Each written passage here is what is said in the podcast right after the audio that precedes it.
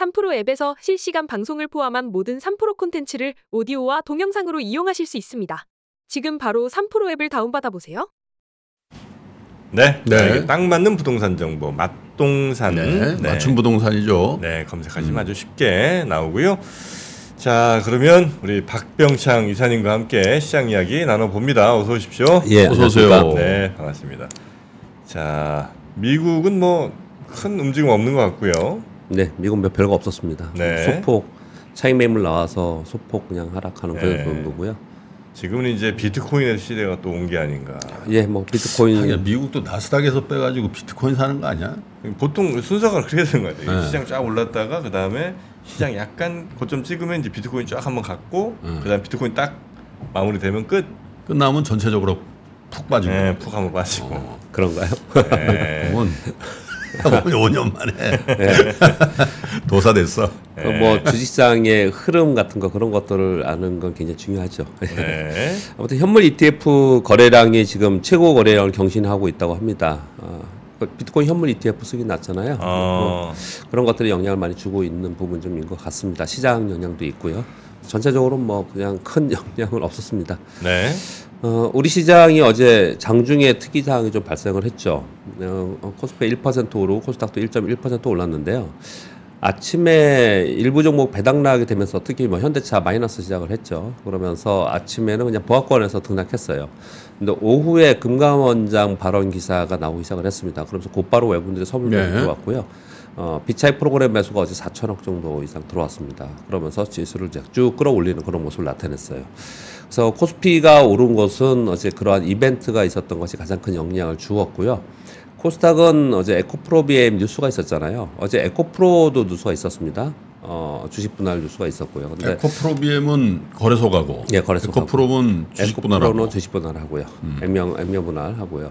그래서 어, 에코프로비엠이 아침부터 이제 급등을 하기 시작을 했어요. 근데 이게 사실 뭐 큰 호재로 시장에서 받아들이냐 그러지 않았거든요. 근데 네. 지금 이런 걸 내용이 나왔을 때 바로 반응을 하는 거 보면은 그만큼 주가는 많이 떨어져 있는 상태에 있다라고 좀 인식이 좀 되는 것 같습니다. 그래서 아무튼 에코프로비엠이 급등하면서 일단 지수는 올려놨고요. 그래서 2차 전지 전반적으로 좀 반등을 좀 하는 예. 그런 모습을 나타냈고 반도체가 제일 강했습니다. 여전히 뭐 AI 어, 그리고 반도체 가장 강한데요. 전반적으로 반도체 쪽이 상승을 했고요. 어, 한미 반도체나 뭐 PSK 홀딩스 뭐 이런 거는 여러분 다 아실 거고요. 어제는 독특하게 이오테크닉스, 주성 엔지니어링, SNS텍, GST 이런 종목들이 급등을 했어요. 이오. 예, 이런 종목들이 급등을 하면서 어, 전반적으로 시장이 상승을 하고 있는데 이제 이것은 어, 그동안에 이들이 안 올랐던 건 아니고요. 이제 올랐었는데 좀 이제 주춤하고 상대적으로 HBM에 비해서 주춤하는 그런 모습을 나타내고 있었는데 어제 이런 것들이 나오는 거는 어제 삼성전자 관련된 뉴스가 굉장히 많이 나왔습니다.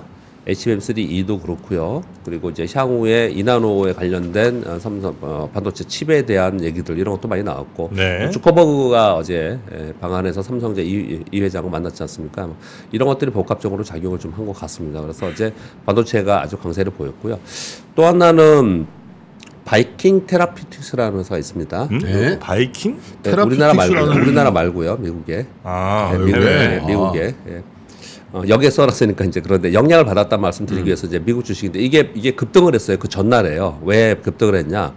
비만 피로 치료제인 임, 치료제가 임상 2상의 목표를 달성했다는 뉴스가 나오면서 급등을 했어요. 네. 그래서 어제 우리나라의 그 비만 어, 후보 물질 뭐 이렇게 얘기를 하면서 실제적으로 가시적인 거는 그렇게 없다 하더라도 관련된 테마가 있거든요.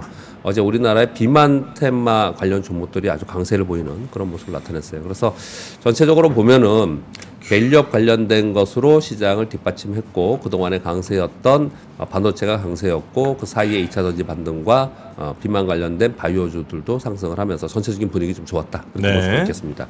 어제 외국인들이 보시면 4,779억 다시 들어왔잖아요. 이게 아- 오전에 마이너스였어요. 무슨 매도였거든요. 네, 순식간에 이렇게 들어왔어요. 근데 이 뉴스는 아까 우리 공 기자님 좀 정해 주셨는데 저도 뉴스를 갖고 왔는데 오늘 뉴스가 좀 중복되는 뉴스도 좀 있네요. 그래서 그런 걸좀잘 간략하게 말씀드려야 될 것 같습니다. 어, 오늘은 PC 물가 지수 지금 미국 시장에서는 가장 이걸 가장 많이 생각합니다. 어, 지금 지난번보다 뭐 좀 떨어지지 않겠냐라고 생각은 하지만 네. 지난번에 CPI가 어, 좀 다시 반등을 좀 했잖아요. 그래서 이제 요 걱정을 좀 하고 있는 부분이 있다 이렇게 말씀을 드리겠고요. 어, 미국의 S&P 500 이제 우리가 지수를 얘기할 때 다우존스나 나스닥 뭐 종목에서만 얘기 많이 하지만 지수를 비교할 때 S&P 500을 많이 얘기하잖아요. S&P 500이 10월 마지막 주부터 상승을 했는데요. 그럼 17주가 지났는데 15주를 상승하고 있습니다. 이게 1989년 이후에 최고치라고 해요. 그래서 아까 김프로님 말씀 주신 것처럼 미- 지금 미국 시장에 대한 경계의 얘기들이 많이 나오고 있습니다. 근데 똑같이 저도 그 뉴스를 갖고 왔고 저도 간략하게 말씀드려야 될 것 같은데 경계 얘기들이 많이 나오고 있는 그런 상황입니다. 뭐 잠깐 그냥 뭐 순서 상관없이 말씀 좀 드리면 미국의 주요 자산가들이 현금 비중을 확대하고 있다라는 거예요. 근데 아까 김프로님 말씀 주셔서 저를 읽지는 않겠습니다. 근데 주요 인물들이 에, 지금 자사주를 팔거나 자- 자기 주식을 팔거나 아니면 뭐 투자자인 뭐 워렌 버핏 같은 경우에도 현금을 늘리고 있는데 그러니까 왜 그러냐가 중요하잖아요. 그러니까 그냥 경계심이 있다라고만 우리 그냥 얘기할 수 있는데 어, 그 주- 구체적인 내용들을 좀 보면 주시장 고평가라고 좀 보지 보는 측면이 좀 있는 것 같고 그리고 어, 경기 침체에 대한 우려도 여전히 좀 있는 것 같다. 그리고 뭐 개인적 재테크다 이렇게 얘기를 하는데 이건 이제 개인들에 대한 이야기고요. 애플도 어, 현금을 늘렸고 마이크로소프트도 현금을 늘렸어요. 근데 이런 것들은 또 어떻게 보냐? 이제 기업하고 개인은 다르죠. 이제 기업의 입장에서는 어, 좀 지금 현재 시점에서 확실한 투자처나 기회가 부족한 어, 그런 상황이 아니냐. 즉 지금 투자하기 좀 부담스러운 부분이 좀 있다. AI 네. 빼놓고는 이런 해석들을 좀 하고 있는 것 같고요. 그리고 여전히 기업들도 경기 침체 우려에 대해서 좀 우려를 하고 있는 것 같다. 이렇게 얘기를 좀 하고 있는 거예요. 그러니까 지금 시황하면서 이 말씀을 드리는 이유는 S&P 500이 지금 1989년 이후에 이렇게 연속적으로 상승한 건 이제 처음이라는 거예요. 그래서 그런 것에 대한 경계 심리가 작용을 하고 있고 그런 경계 심리 속에서 실적 발표도 끝났죠. 그리고 AI 반도체 이런 종목들도 이제 급등하고 나서 약간 눈치 보기를 하고 있죠. 그러니까 이제 지수는 그냥 등락하는 그런 모습인데 여기서 크게 안 빠지잖아요. 정말 견조한 겁니다, 사실. 어, 메모리 좀 나오면 좀 빠질 만도 한데 그렇지 않고 어, 시장이 견조한 흐름으로 좀 있지만 아주 강세로 가거나 이런 모습은 좀 어렵지 않겠냐라는 게 전반적인 미국 시장의 흐름이에요. 네. 그러면 미국이 급등하거나 급락하거나 뭐 급등하고 우리 한다고 우리 시장이 쫓아가지는 않지만 급락하면 쫓아가잖아요. 근데 네. 이제 견조하게 그렇게 있단 말이에요. 그러면 우리 시장은 이거 외에 다른 이유로 움직이겠죠. 근데 그 이유는 우리가 다 알다시피 밸류업과 AI 키워드입니다. 음. 어제 이 말씀을 좀 우리 같이 나눴습니다. 어, 향후에 추가적인 정책이 뭐가 나오냐.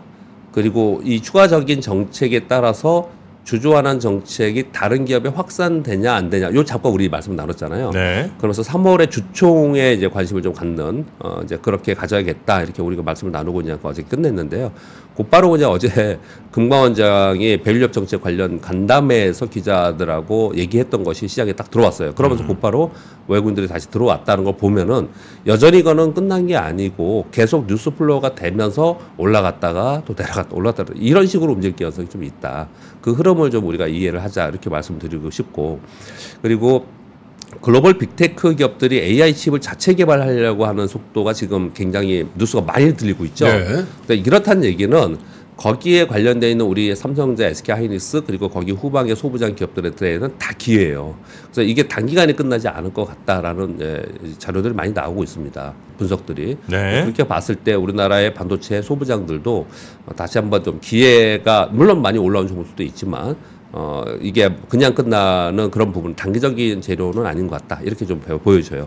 이두 가지를 합쳐서 얘기를 해보면 뭐 사실 어, 한 달 내내 이 흐름으로 왔지만 한 축은 밸류업이고 한 축은 AI 키워드로 AI 키워드로 시장 흐름은 계속되지 않을 거라 생각합니다. 지금 금감원장이 어제 밸류업 정책 관련 간담회에서 발표 얘기한 거 요것도 저도 가져왔는데 이건 지금 아까 공자님 저 자세히 설명을 했어요. 근데 그 중에 그냥 저는 그냥 이- 저도 이건 읽질 않고 그냥 키워드만 말씀을 드리면 시장에서 요번에 금가 어, 금융위에서 발표된 거에서 강제성이 없다. 그리고 그러니까 당근과 채찍에서 이두 개의 구체적인 내용이 없다 이렇게 얘기를 했는데 음. 물론 여기서도 구체적으로 없어요. 근데 구체적 기준을 협의 중이다. 만들겠다. 음. 퇴출과 관련된 다양한 방안을 어, 기준을 어, 지금 협의 중이다.